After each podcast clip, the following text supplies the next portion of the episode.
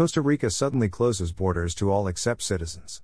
People have until tomorrow to travel to CR.